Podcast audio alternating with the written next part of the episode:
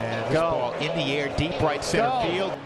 Two-run home run, Trevor Story. Way back, Myers. He'll watch it go out. Chuck Nazty. Two-run home run, David Dahl. And Nolan drives this high in the air, deep left field. Take a good look, you won't see it for long. I don't wanna lose your love tonight.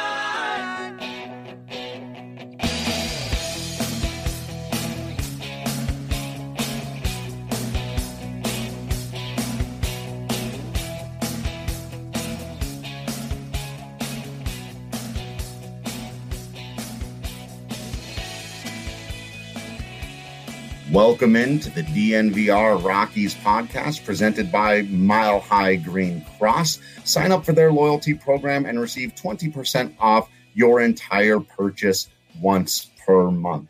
I am your host, Drew Creasman. I am the managing editor of DNVR Rockies. And with me for this somber occasion, this bittersweet occasion of discussing the ninth and potentially final for now uh, inning of Ken Burns baseball is, of course, our beat writer, Patrick Lyons, and the one and only my mom, Barbara Creasman. Uh, thank you, everyone, for joining us while we have some fun here. We are live on Facebook, Twitter, and Twitch. So uh, if you leave a comment, we'll be able to see it. This is the first time we're trying out a new technology. And so if things sound or feel a little bit weird and different, apologies for that. But so far, well, I shouldn't even say the rest of that sentence. We're all baseball people and we know how that goes. So, what we're going to do here is jump right into uh, the ninth inning of Ken Burns baseball. I will say this um, I don't think we're going to be able to, knowing the three of us and the conversations we've had so far, I don't think we're going to be able to wrap it up. Uh, we can't wrap up, we can't talk about this episode, which was two hours and 25 minutes, and wrap up the entire series in a confident and comfortable way. Not only that, we need to get our guy Manny Randhawa in on these conversations, being uh, a great historian of both baseball and baseball. Uh, one of those in italics and one and not. Right. And so I think on Thursday, we'll have an opportunity to get into whatever we don't get to here about this most recent episode um, and, and wrap up the whole series. And hopefully, we'll be able to get Manny involved with that. But I'll begin as I have with each of these episodes. And of course, beginning with my mother as, as a responsible son ought to do. Uh, Mom, what do you think of the episode? Oh, I loved it. I thought it was lots of fun and showed lots of things that I actually remember watching now on TV. Yeah, we're getting into the the stuff we actually really remember, and you know, I I, I recall thinking during some of this, like this was actually during my lifetime. Yeah, and you know, depending on when it exactly was, but you know, I remember the Carlton Fisk home run, and of course Bill Buckner and uh, Kurt Gibson. You know, those kind of moments were really fun to see. Much less, like I just mentioned to you, Bo Jackson climbing the wall as a Kansas City Royal. That was actually Jumping a moment. right into the best stuff. that was actually a moment that like got me choked up for a minute. You know, I was never a huge Bo Jackson fan, but I just think he came about in in my lifetime and and and during that time he was just such a superstar and it was so captivating just you know between him and Ozzie Smith, Cal Ripken, just these highlights of players just playing the game defensively. It wasn't even highlights of of home runs and things of that nature. It was just guys playing baseball with enthusiasm and just general love of the game. And that was just so heartwarming to see right there at the end with with Bo. Yeah, with Bo Jackson and some of the great catches he made, and then Ozzie Smith and doing his backflip. That's playing for fun, right? Yeah. Uh, I love that little outro ish moment, though I, I, must say, and here's going to be a, a, reference people will love. I did feel like this ninth inning felt a bit like the final season of Game of Thrones, where oh, really? I, I could almost feel Ken Burns going, oh, but I got to mention this and I got to talk about this. And I can't not, any he like very quickly glossed over Bo Jackson and Ozzie Smith. And he kind of threw the 70s and 80s together here too, where we've kind of been doing one decade per episode. And so I did feel like I loved the episode, but I found myself many, many times going, why didn't we spend more time on that? They glossed over that Braves Twins World Series and they just gave us all the stats of like every game decided by one run, three of them uh, came down to the last batter. I'm like, so if this had been between a Boston or New York team and somebody else, it would have been what the entire episode was about, is what you're telling me? well, it, it, it, it did it, it was all these things that happened and the, i mean it was a long episode it included so much stuff but not the kansas city royal st louis world series in 85 after all that stuff they include so you start thinking about the things that could have been it could go on forever if you include all those spots right yeah. yeah and this of course aired in 1994 and you know the 91 series hadn't happened that that much prior, right? Obviously, and, and, when they're they're putting all of these this work together, years and years of you can see interviews from the late '80s.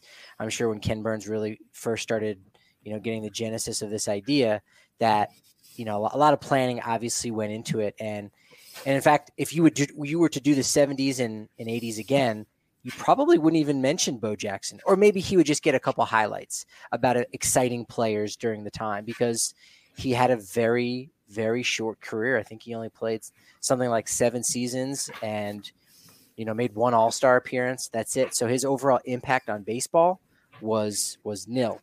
But of course, you have to you have to mention him if you're talking about some of the most exciting players from that that late 80s time and you know there's no reference of Ken Griffey Jr. who by that point was kind of the face of Major League Baseball and by the 90 by the time 94 had rolled around he was one of the biggest stars in the game but again, you're trying to capture, you know, two decades prior and whatnot, and it's it's kind of hard to understand the the historical ramifications of event that just happened. Yeah, uh, absolutely. Um, and that, I think it also sort of suffered from that a little bit. You know, it's it's easier. They say you know, hindsight is twenty twenty, and at that point, you're making stuff about recent history, and you know, uh, there's even I, I feel like maybe potentially uh, a sort of blindness to the steroid era that was just on the horizon, even as they were talking about the drug issue, but they sort of made it all about other drugs, um, which I thought was kind of interesting. But um, yeah, before we get too deep into the woods, there, we'll be able to get back into all of this stuff as it comes up. Did have a few comments here. Will mentioned that the first air date of baseball was in September of '94. Um, so yeah, just coming right off of the heels of some of this stuff. Diane Summers on uh, Facebook here saying, "Missing you guys so much. Good to see you. Great to see you, Diane. Thank you for uh, joining us. We're all really missing baseball, and this is what we can do uh, in the meantime to make up for that, I suppose. Uh, same here from Jeremy saying, I miss baseball. Please come back to me. Uh, hopefully, before too long uh, it will come back to us. And LJ Maximo saying, Will there ever be another Bo Jackson? Wow, mom knows her stuff. Awesome. So I don't know if we lost the video for you there, mom, but we've still got you on audio. So yeah, I can't see myself anymore, which is maybe a good thing, but I don't know why. Uh, we'll we'll all miss seeing your face, but we're gonna we're gonna trudge along here. I find um, it I, I find it to be interesting that you know we're all we're all missing baseball even even those of us who who cover it and we can find different ways to try to get through this time. But i think that really bookends well with the sort of the last quotes and the last scenes of this episode with buck o'neill saying quote you just can't kill baseball.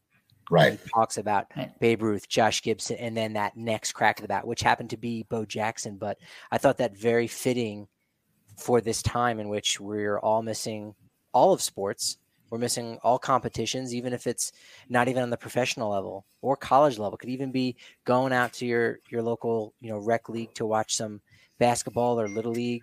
We're missing it all, and uh, above all of that is is the simple fact that baseball will come back. It will help us, and it may save us once again if it if it does become the first sport that's able to come back from COVID 19 in a, of course, safe manner. Right. There was a, a line from one of the writers. Uh, I can't remember which one it was. I was writing it down very quickly while doing many things while watching this episode. But um, it, it really spoke to me during this time that we're in right now, where he said life can't be all big issues in heart surgery. He mentioned he, he picked out heart surgery. You could very easily just substitute COVID or when it happened 9 11 and Mike Piazza and baseball. And, and you know, I think there, there's always those questions about when serious things are going on in the world. Is it okay that we make a big deal out of baseball? And, and this part really broke my heart when he said, it's not that you had to listen to or watch the game, it's that it was there if you needed it. And, and I think that's what a lot of people are missing right now. And I think it's totally okay to feel that way, you know, that, that it is this thing that, um, as you said, it, life can't be all big issues in heart surgery. Um, life has to be about what you fill up the space with, and so many of us fill it up with baseball uh, that it's um, it's really heartbreaking not having it, but it is very heartwarming. Even though some of the great stories in this episode are about the Dodgers and the Red Sox, well, not I mean the Red Sox, a heartbreaking story, but some great years there as well. Um, it's still it just feels good to be back inside the game again.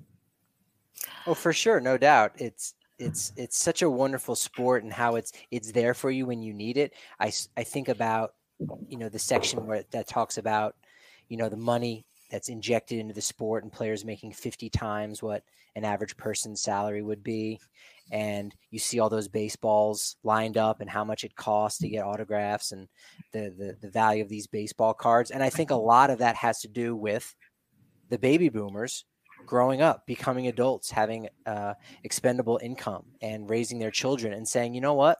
When i was young the things that were really important and valuable to me and my family was baseball. And you hear Dor- doris uh, kearns goodwin talking about that and closing her eyes and just kind of intermingling these memories of her father and her own children and it all becomes one and that you know baseball is there for us whenever we need it even if we step away for a decade to take care of real life stuff and when you're ready to come back to it it will be there for you. So if you don't come back when baseball comes back this year if it does at all that's okay.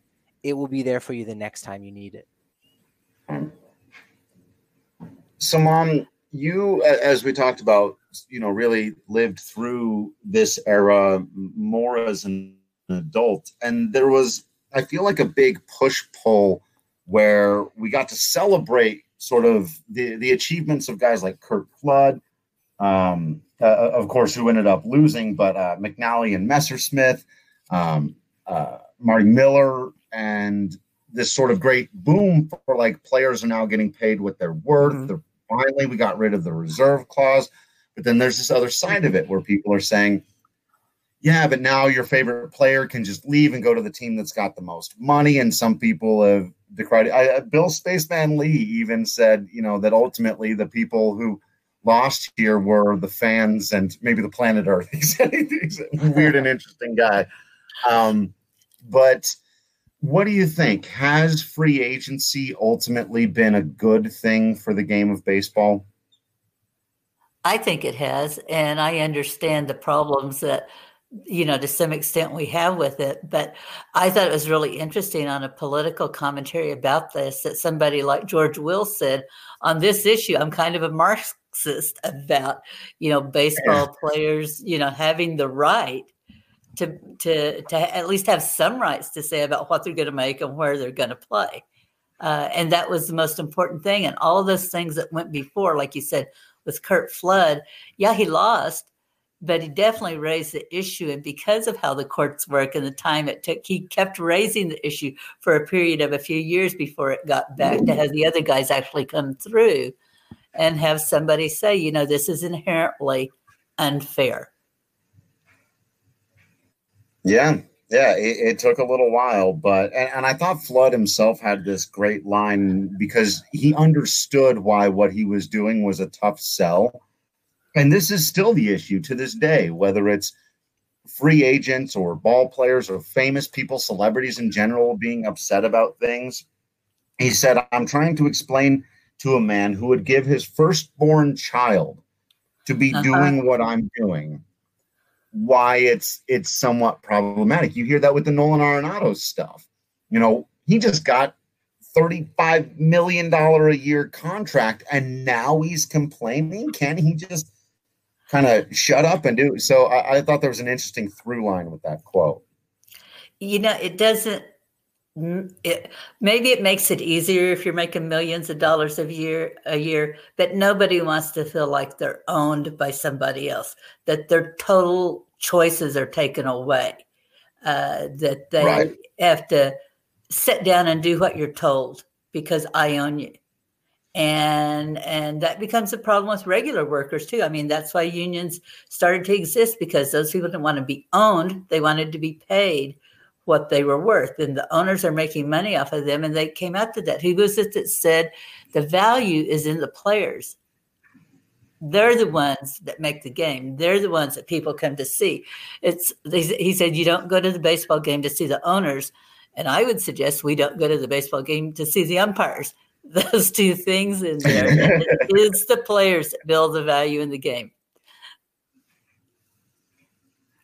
Yeah, they they even sort of painted it as that was the moment, right? That the power finally swung. And the owners still have a ton of power and still make way more money. But once players realize, like, you can't do this without us, it really did change the game. Uh, Patrick, do you do you have any um, can you play devil's advocate for us on this one here, or, or what are your no no no no it's, it's just having the having the freedom to be able to you know have that choice of, of where you work. You know, it's it's partially one of the reasons why players have options in their deals. Um, we know that it's it's mainly or rather I should say opt out clauses too, but you know, is to be able to go back out into the the free market and possibly make even more money. Or you know what? I'm just going to become a free agent. I'm going to get paid the exact same thing I was before, but now I can do it in a location maybe that values me a little bit more because this is just a toxic situation that I'm in. So it gives them that flexibility to say, you know, they're already making so much money that I think some of them will go, all right, I'll take a pay cut.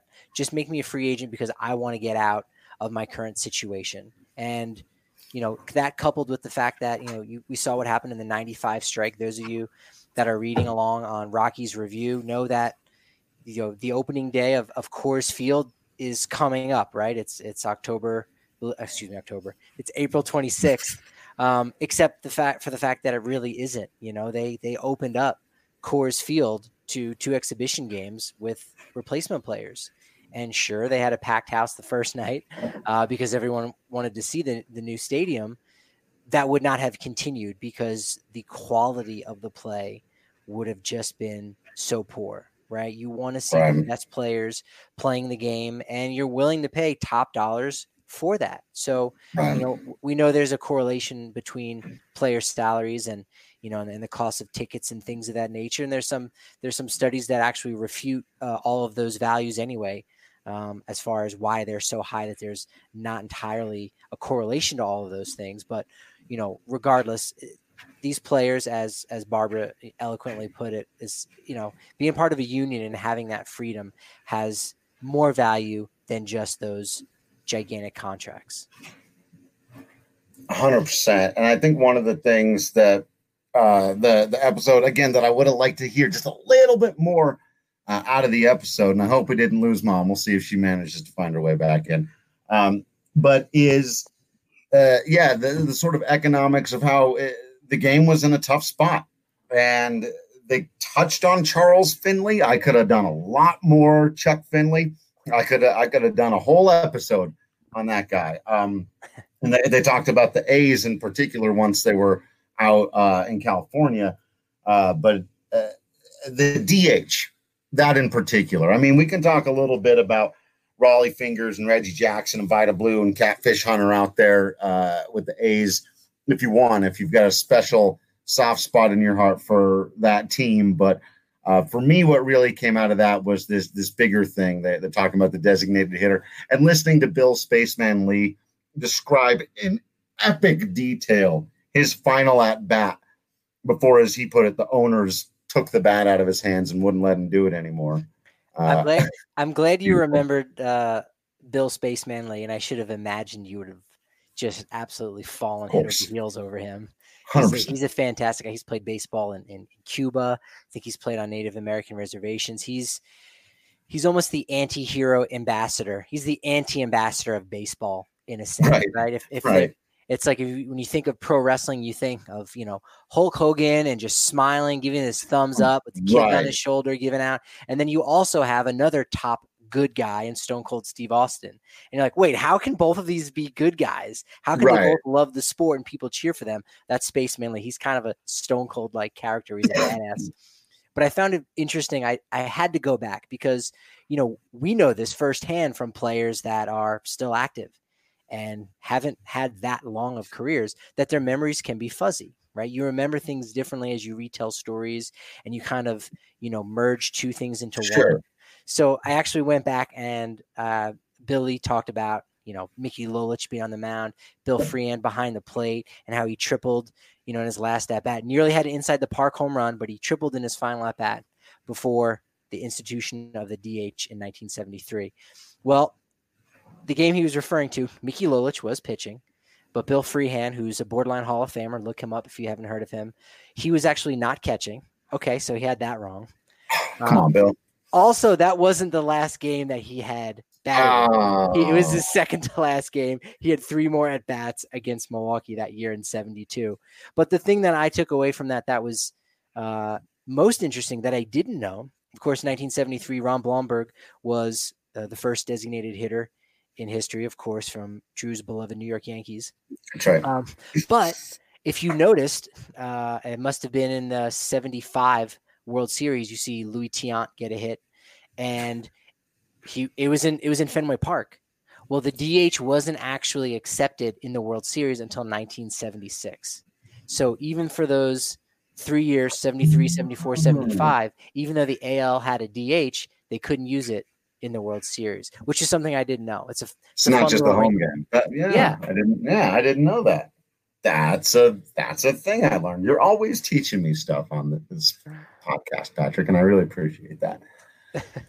Will says, and I'll put it up on the screen here for anyone watching the live. The current era of baseball players need better nicknames, not just ones that are part of or some combination of their first and last names. Will, I've never agreed with one of your comments more.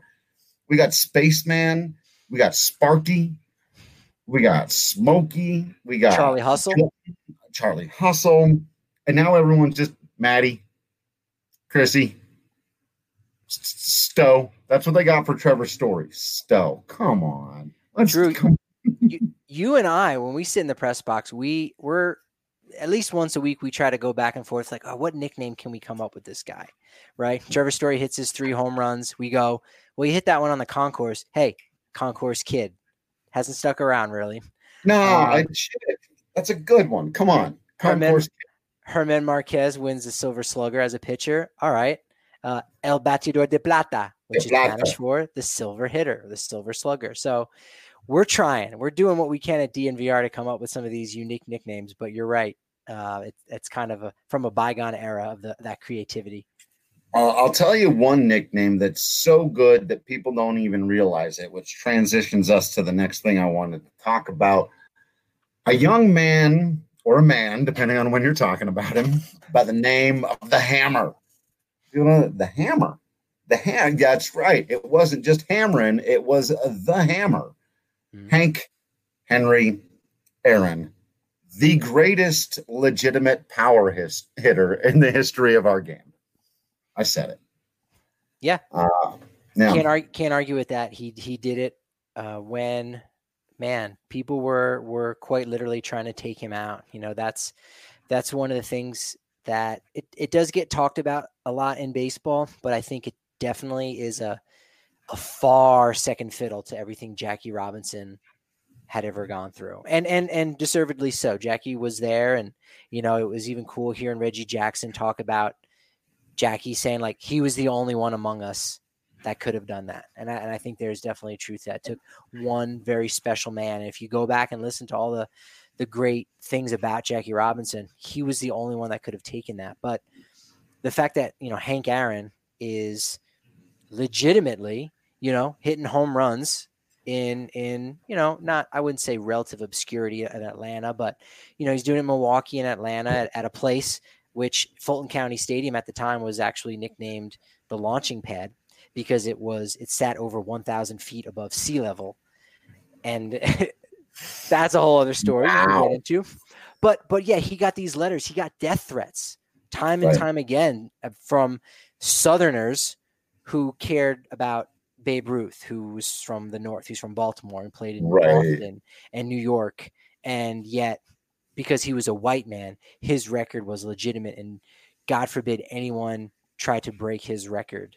And it's it's it's it's almost a surprise. It's almost shocking that Hank Aaron is still alive today because you you saw with the stress that Jackie Robinson went through and, and he died in his fifties, and yet Hank Aaron is is still here on this planet, you know, in his in his eighties and you know still an ambassador for the game. It was really heartbreaking to hear him talk about the three years sort of leading up to and surrounding his breaking of the record as this like really bad time in his life. Like, that's not how you would think of for anybody else like breaking these giant records. So yeah, that was just really uh really heartbreaking to hear that. And so I think we've got mom back, but only half kind of. Uh, Is this, are we is this are we live streaming the Blair Witch Project here? I, I think we had the Blair Witch Project going on for just a minute there. Just Oh, trying to find the, the, the best I know. Just making the technology work, isn't it? Uh, uh, but yeah, that that that was really that was really brutal. But um, you know, and then to even know that years later he would have to send that video message to Barry Bonds, but he wouldn't be in attendance. It's like, man, now twice the breaking of this record has been a sort of controversial and, and semi-negative thing uh, for Hank Aaron, and that really sucks. It should only have ever been positive. Yeah, Uh, it's too bad there's so much negativity around this record. I know we say don't don't kill the messenger, but it's like don't kill the middleman, right? You, hey, like you said, Hank Aaron, well put. You know, he's he's getting crap for breaking Babe Ruth's record, and then someone, you know, you could argue argue less deservedly so, and and I probably would argue that as well. You know, should not have broken his record.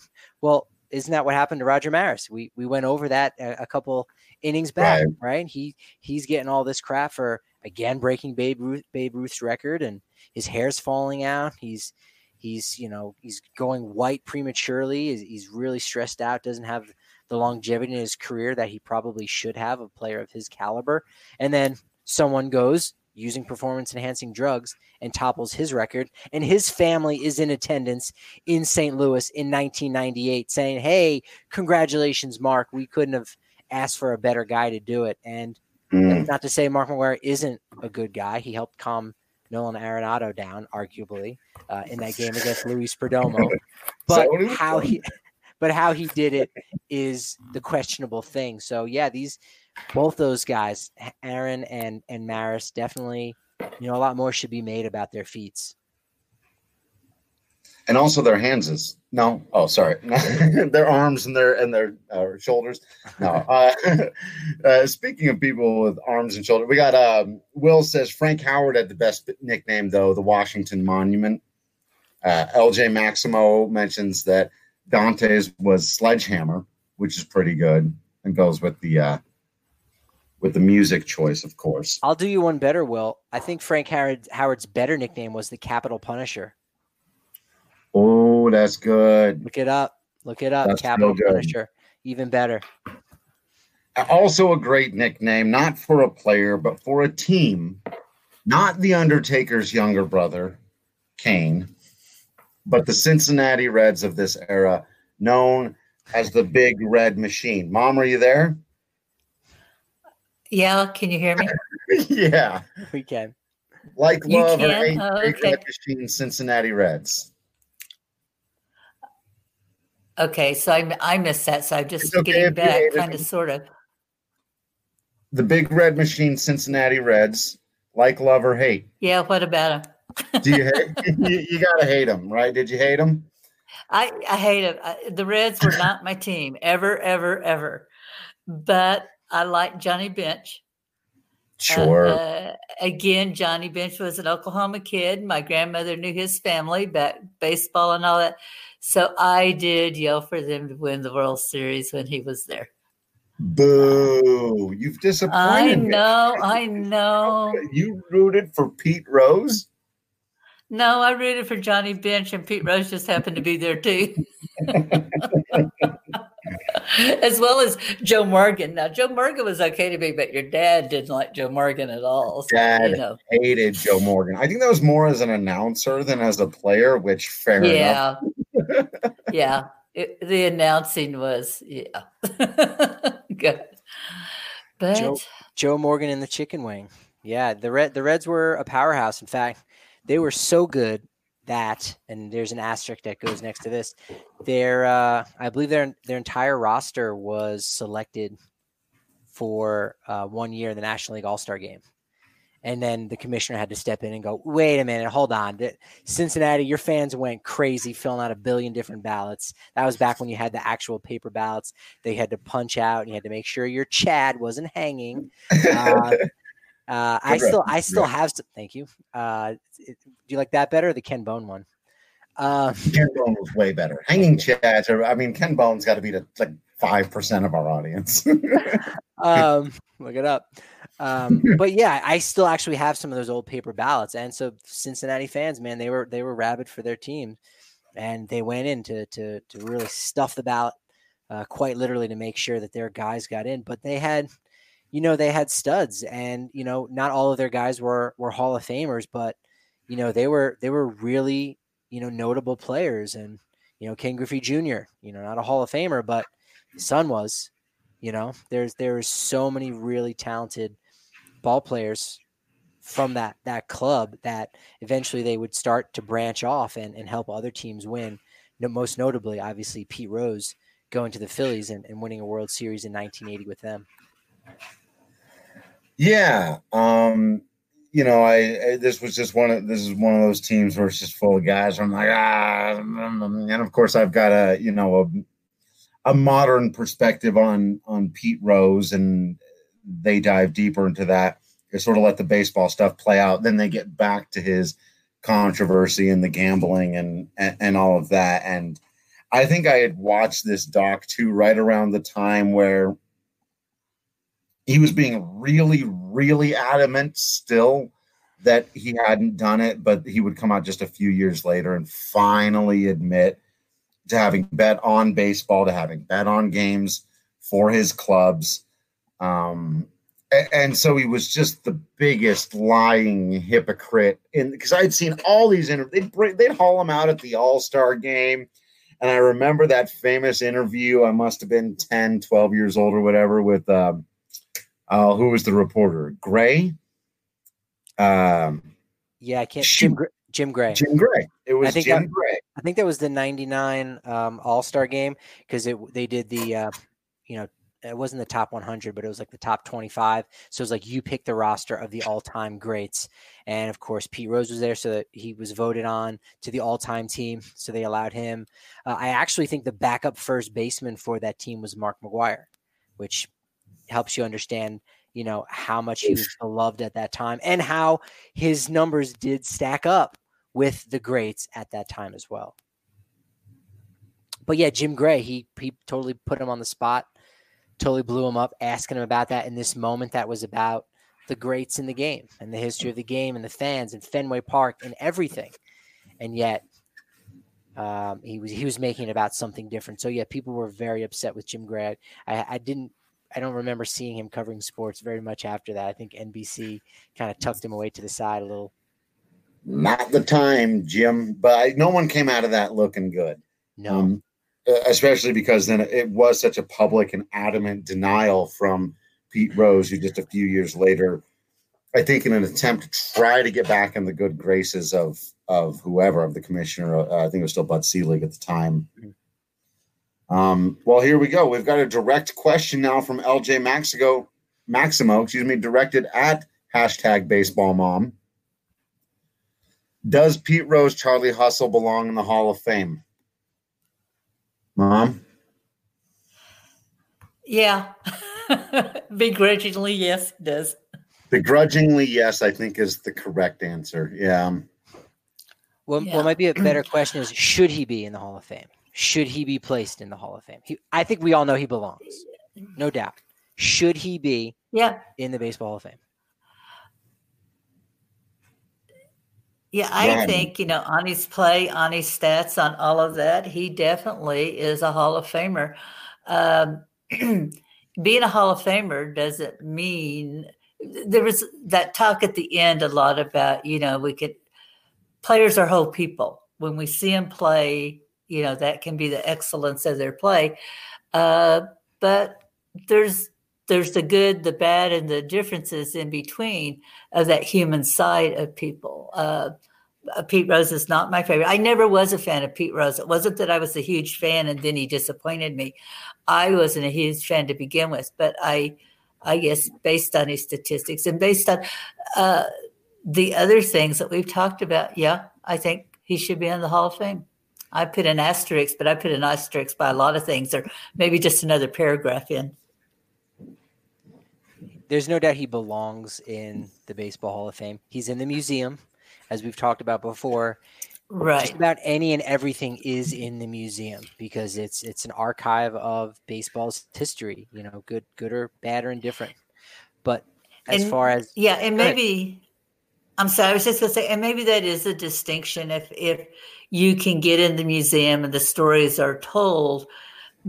But sometimes I think based on who has been voted in and who hasn't, it can, can become too arbitrary in the sense that maybe people are there that are less deserving. So I, I like to tell the whole story, you know, uh, and and because of the ban, I, I, guess in that sense, I don't think he can be, but I think that maybe that needs to evolve too. We've also been down for bargaining and bartering over the years, haven't we, Mom? It's kind of a look. Let's let we'll let Pete Rose and Barry Bonds in, but you got to give us Joe Jackson and Larry Walker. Though now we don't have now we get to take that bargaining chips off the table. He got in on his own merits. take that away.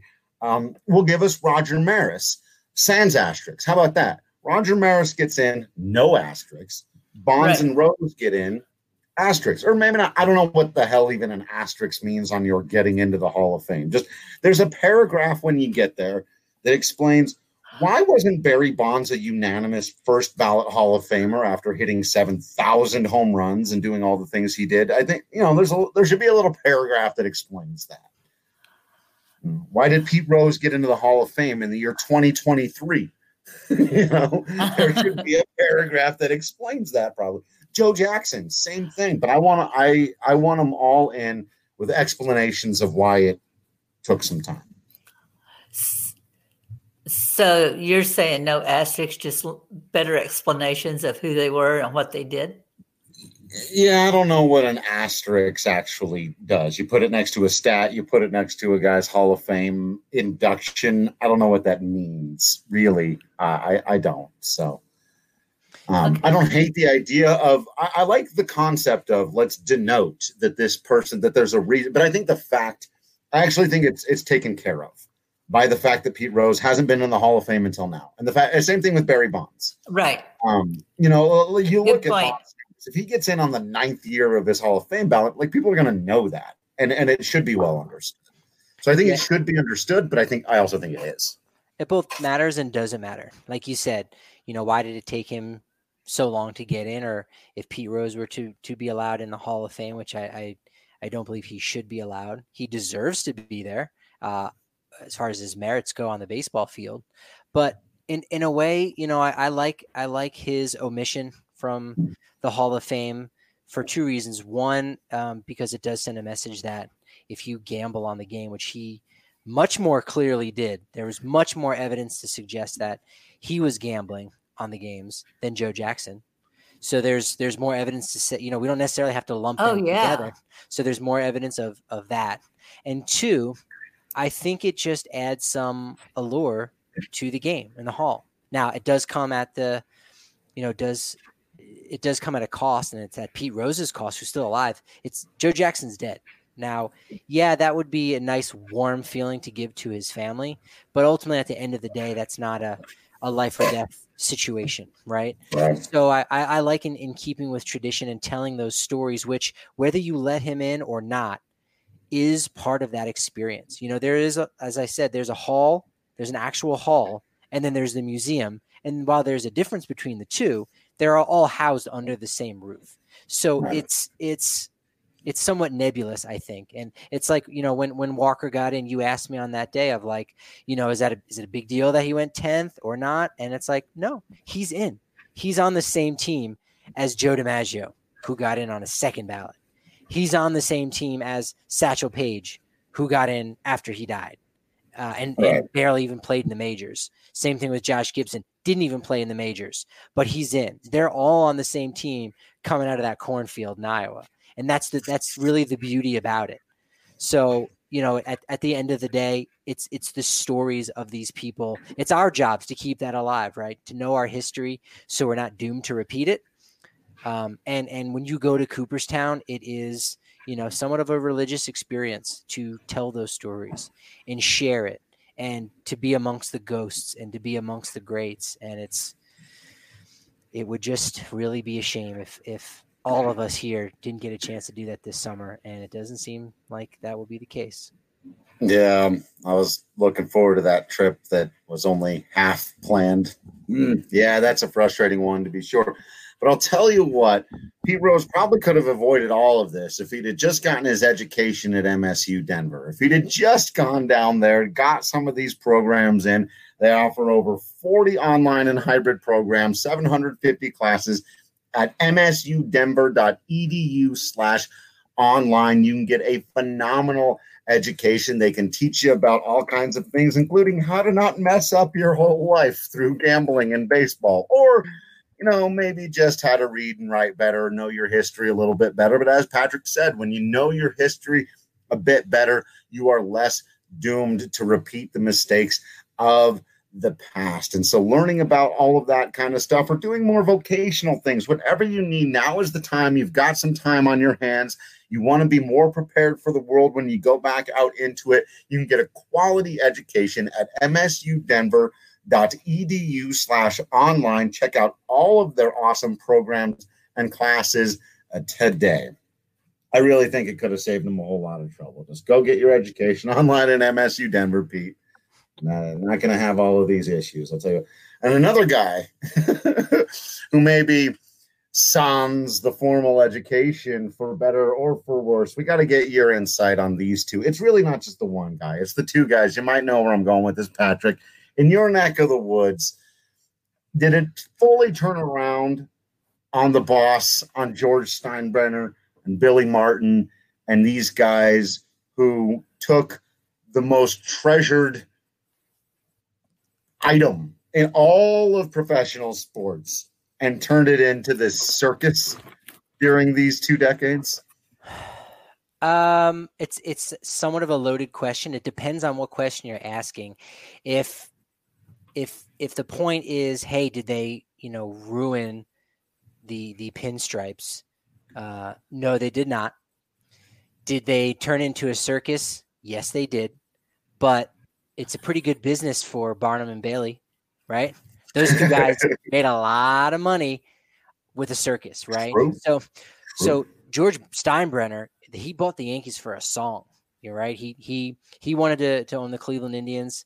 Um, you know, he was his he was in the shipbuilding business, I believe, uh, in Ohio, and he he bought the Yankees from from CBS, and he got a really good deal on them. And I mean, they're they are not the most notable brand in the world because of Babe Ruth and Lou Gehrig, right? It's it's for everything that came after that. You know, it's it's a little here and there of DiMaggio and a little bit of Mickey Mantle, and it's the fact that they won, you know, all those World Series in the late '90s, right? They won four and five years, and then won it again in 2009, and continued to to buy up all of the the top free agents that were out there to wear the pinstripes. So you know, George Steinbrenner, yeah, he was a joke. You know, the what it didn't get into, and there's there's so much, was that there was a period of time. Um, so going into the whole collusion business, right after that, um, George Steinbrenner, he paid for a private eye to track down Dave Winfield because he had he had given a lot of money to Dave Winfield, and you know, ultimately he was trying to you know get out of that deal, and he had issues with Winfield, and eventually uh, the commissioner at the time basically banned Steinbrenner and said, "Look, you you have you need to step away from the game." This is in the late 80s, early 90s. And I see you smiling, Drew. And he said, just you have you should have nothing to do with the Yankees. And because of that, because of that, the Yankees were able to keep a prospect that they drafted in 1992 by the name of Derek Jeter. Because Steinbrenner would have traded him. I, I think there was even deals that Steinbrenner tried to work around at the time to trade um, Jeter at that point. But because Stick Michael, Gene Michael, uh, a longtime Yankee, ran the you know ran the organization was the GM at the time. He said, "George, look, you're not in charge. We're not going to keep trading all of these prospects. There were so many guys that came up in the 80s and 90s that they might not have been superstars, but they were really good players that the Yankees just kind of gave away on a song for an aging veteran that they thought was the final piece that they needed. So it got so bad for for Steinbrenner that he was forced to actually he was he was barred from the game. Um, so yeah, that's a circus. Building. That's a circus. but at the end of the day, you know, his franchise is worth the most in all of the game, and it will continue to be even if they they don't win another championship for another eleven years.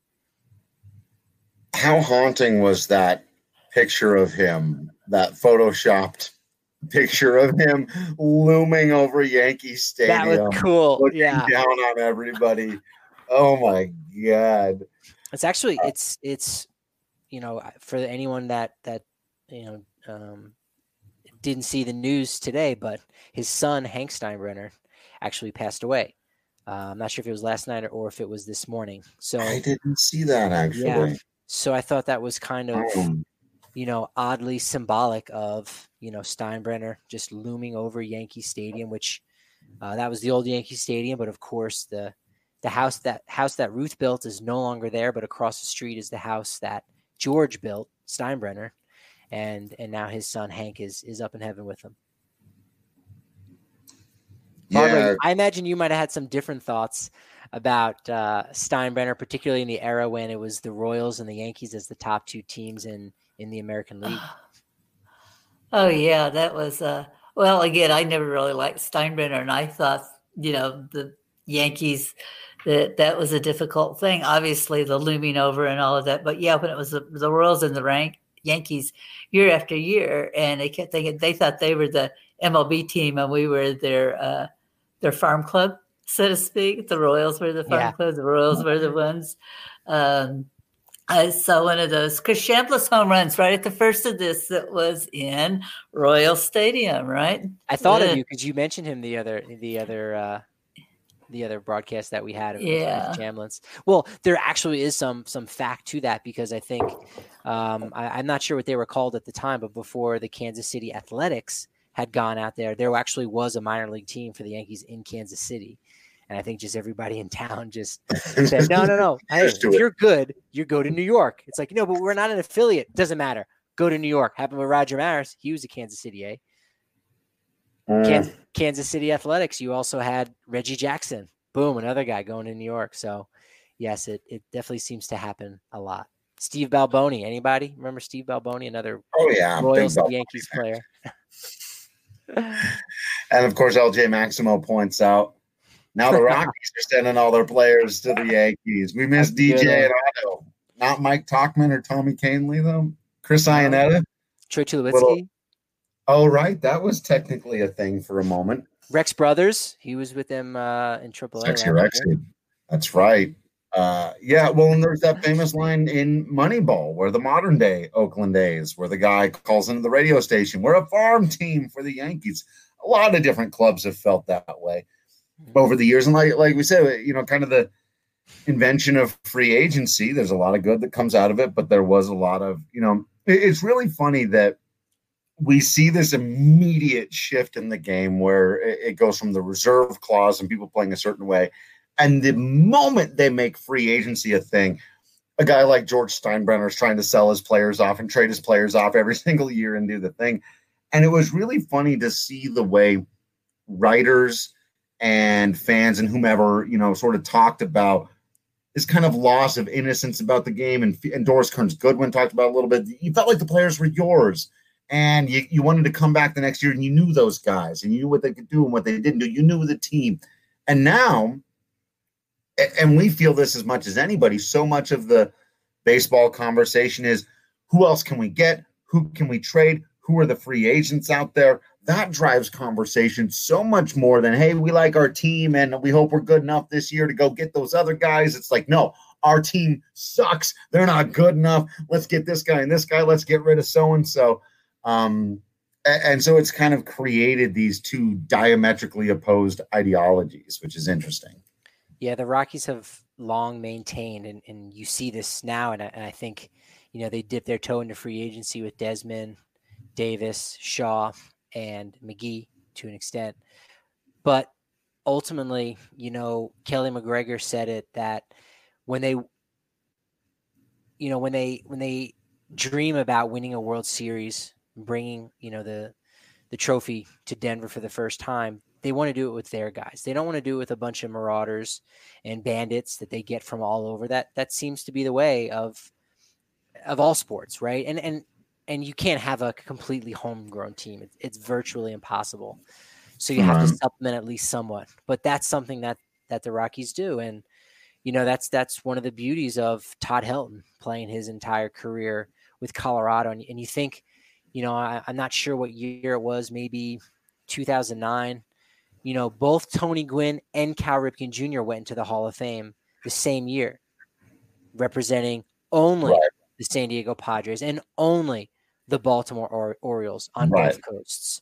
So that's you know few and far between, and when that happens, it's it just makes it that much more sweeter just makes it that much more beautiful and and you sort of those guys who stick around with one team i think in a sense you say you have to love those guys and you have to appreciate how they're a hometown guy i'm sure there's people all across the country that while they might not be a huge todd helton fan they would say i love todd helton you know and and because of the the amazing talents of gwynn and ripken people wouldn't just say they they love Ripken and Gwynn, but they adore those guys because they also backed it up in such a major way, you know, as as MVP players and perennial all stars. But the fact that they did it for one team, that's so special and so unique now. When you have that, that that really needs to be cherished. Hundred percent, and I think it should be included as a part of their Hall of Fame conversation. I've talked about this before, and and you know, I've had this debate kind of with Manny a little bit be, because he's so into the numbers and and he just doesn't see how anyone could call anyone but Larry Walker the greatest Rocky of all time.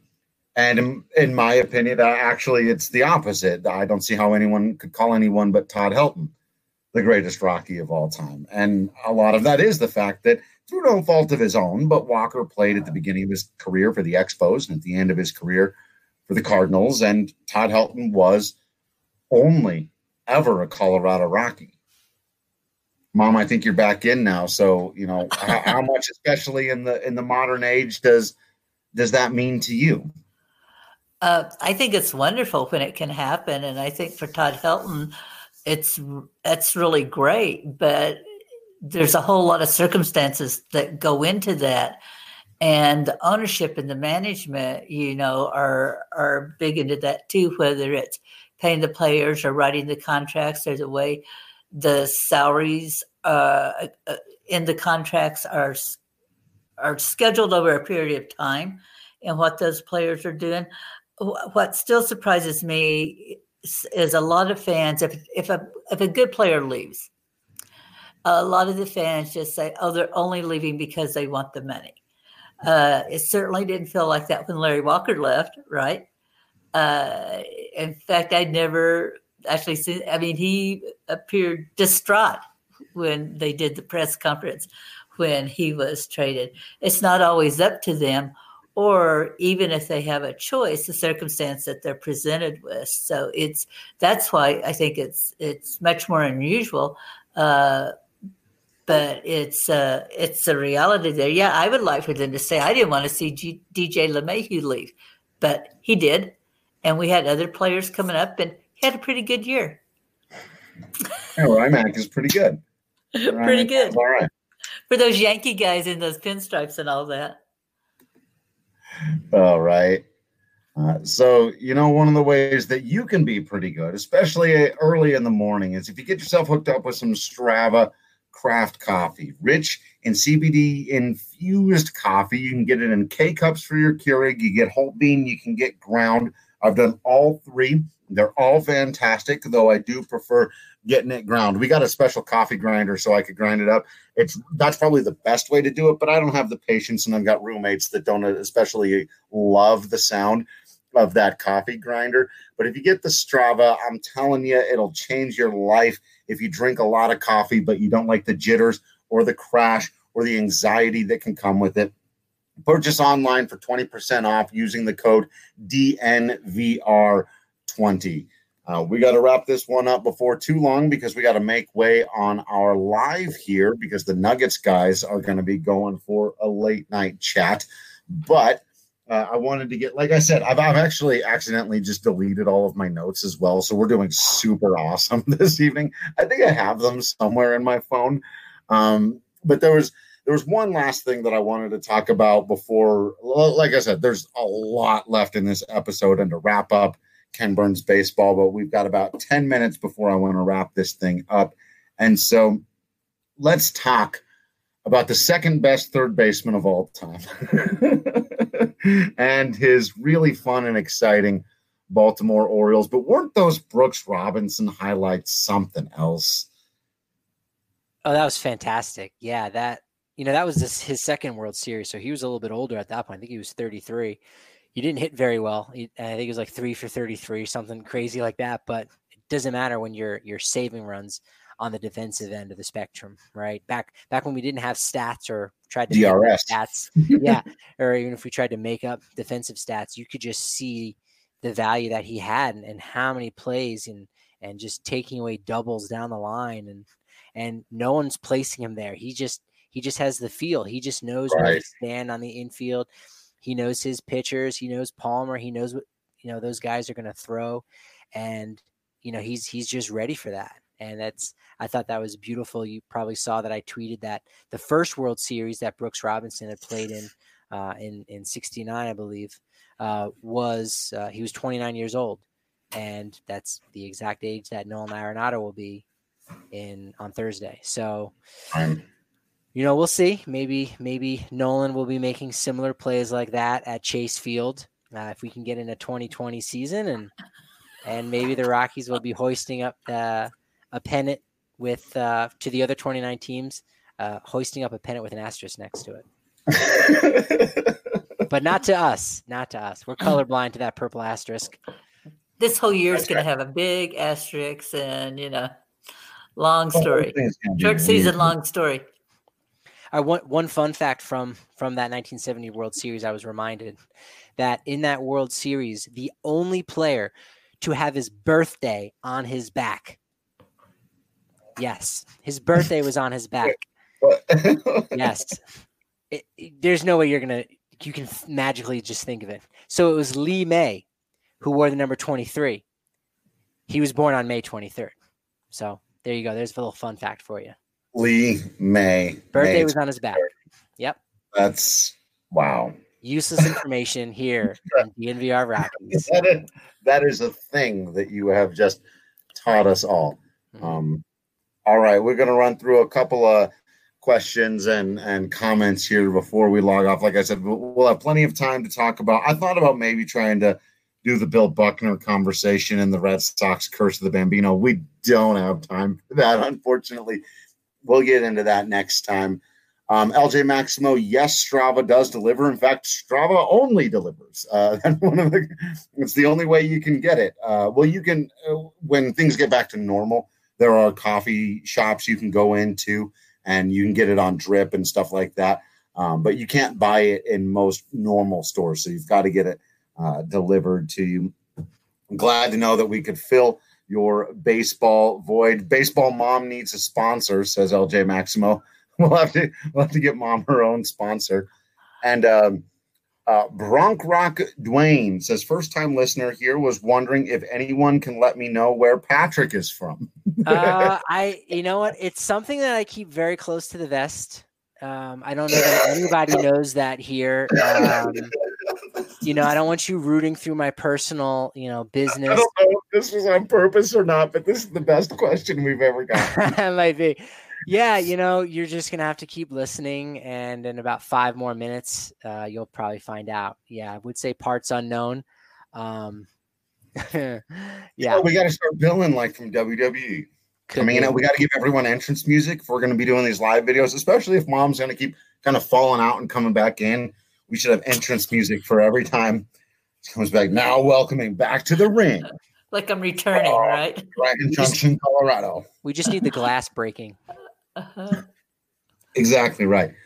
Exactly right. So, because we've only got a few moments left and I've lost my notes, and mom, you've been in and out, I, I just wanted to say, because you did get some Bo Jackson and some Royals love there at the end. Yeah.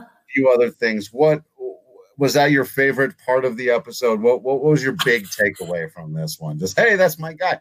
Boy, he could he could run up that wall.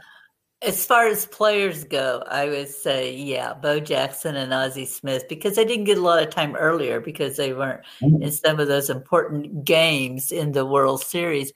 But uh, yeah, it was great to see those two guys again and and see them play like that and having fun like that. I thought was great.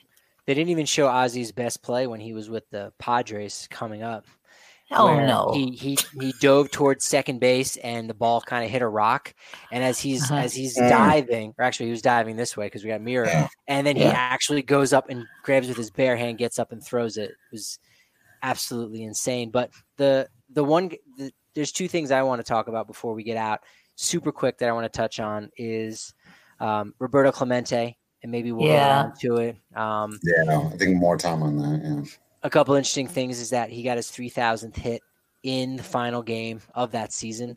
Uh, and In fact, the game before that, he had gotten what what most in the uh, in the ballpark had thought was the 3000th hit. The scorekeeper changed it to an error. Well, he didn't change it. He said eh, that was an error, even though everyone thought off the bat that was a hit. And Clemente, just true classic. You know that guy's been calling games for you know 20 years as long as I've been here. If he says that was an error, that was an error. I don't want my 3000th hit to be cheap and to think that he may have never even gotten that because he mm. called it an error. But Hartford Yard Goats, right here, as, as part of the, the Rockies family, the, the double A affiliate for the Rockies, they've actually retired the number 21. And as far as I know, they're the Oh, only cool. team. Yeah, they're the only team across uh, Major League Baseball and minor league baseball that has 21 retired. It, there has been movements to try to possibly get 21 retired, much like Roberto Clemente, uh, excuse me, Jackie Robinson's number 42 is retired um, for what Clemente meant to the Latin American community. wasn't the first, but was uh, amongst the first handful of players to come out of Latin America, Puerto Rico more specifically. Um, so I, I think that's something that, and they have some merchandise with the with that number 21 on the cap. And the last thing I wanted to mention, since Jackie Robinson looms large throughout this, was uh, I decided to go back and man, it was so touching. His whole, you know, funeral, the whole Yeah. ceremony, and everything that they showed. It was it was unbelievable to see who was in attendance. But the pallbearers for Jackie Robinson that day were on one side Pee Wee Reese and Don Newcombe. Um, so a, white ball player and a black ball player. And on the other was Ralph Branca and Bill Russell, who I Bill thought I Russell saw wasn't even Bill big- Russell. yeah, yeah, that was the he was just in watched- He was too tall. He was a tall guy. he was in front. I was like, "Who's that handsome bastard?" And I was like, "Okay, that's Bill Russell. Who else Yeah. were his pallbearers?" And so that would, and so again, um, there was that perfect balance and that symmetry. And you have a guy who didn't even play Jackie's sport. He was a basketball player, but that's what Jackie Right. represented to the entire civil rights movement. Not just to African Americans, not just to baseball folks, but to the entire civil rights movement. So, I thought that was that was something that jumped out at me uh, almost immediately. Yeah, I like that too. I thought it was way cool, and it took me a minute, and I was looking at it. That's Bill Russell. Wow, you know, it's like, I did the same thing. I was like, And- hey, and the people lining up and the kids lining up for the for the mm. procession. I think it was mm. beautiful. Yeah, and the words that were spoken were by, of course, Jesse Jackson. Uh-huh. and there was a moment from that. I think the line from that that that stuck out to me the most was when he referred to Jackie Robinson as medicine.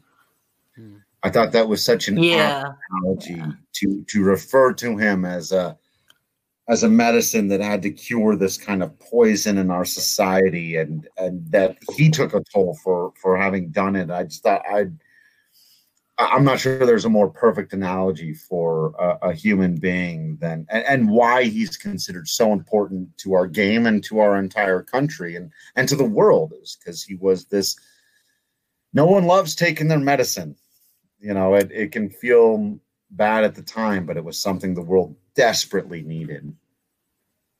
Well put. And he, well put. he made a lot of sacrifices. You know, we think about the triumph and that he was the first black player, the first black player of the modern age, or however we want to say that. But he had to go through a lot of sacrifices just to do that and a lot of, of personal hurt. And he did it and he did it well. And that's one of the reasons he gets to be that guy as opposed to some of the others, you know, that people said, I couldn't have done that. He did that, you know? Yeah. All right. Well, I think when your mother speaks gold and drops the mic, you got to leave it there. We got to wrap it up, but we're not done talking about the baseball doc. We've got a lot more to do. So, even though there's not another episode to watch on Thursday, we're going to be talking more about this final episode. Uh, well, it's not the final. We'll talk about that too, about whether or not we can figure out a way to watch a few more of these baseball things together. We're going to figure it all out, but there will be more conversation on this ninth inning and the wrapping up of the original baseball doc by Ken Burns. We'll all be back, technology permitting. Hopefully, every one of you will continue to keep us in uh, your, your social media stuff. You're following, you're subscribing, you're doing all of that. You're helping out all of our sponsors because during this time, helping them out is helping us out. You're drinking all your Breck brews. I got my Avalanche here. You saw me drinking the Hot Peak IPA during the pod here. Just enjoying ourselves. We're going to be doing these live chats after each one of these watches now that we've kind of figured out this technology. So hopefully you can come and join us, whether it's Facebook, Twitter, or Twitch. We'll be able to see your comments. We'll be able to read them. And uh, yeah, make sure you pick up some merch from the merch store. If you're here on the live, Patrick's showing off the hat. I've got another hat you can go get. Uh, we got some cool shirts on special this week. One of my favorites. Uh, I don't think the one I'm wearing right now is on special, but one that's similar to it. So go check all that stuff out. Make sure you're subscribed. Continue to be absolutely awesome. We will continue to be Drew and Barbara Creasman. He'll be Patrick Lyons. And until next time, we will see you at the ballpark.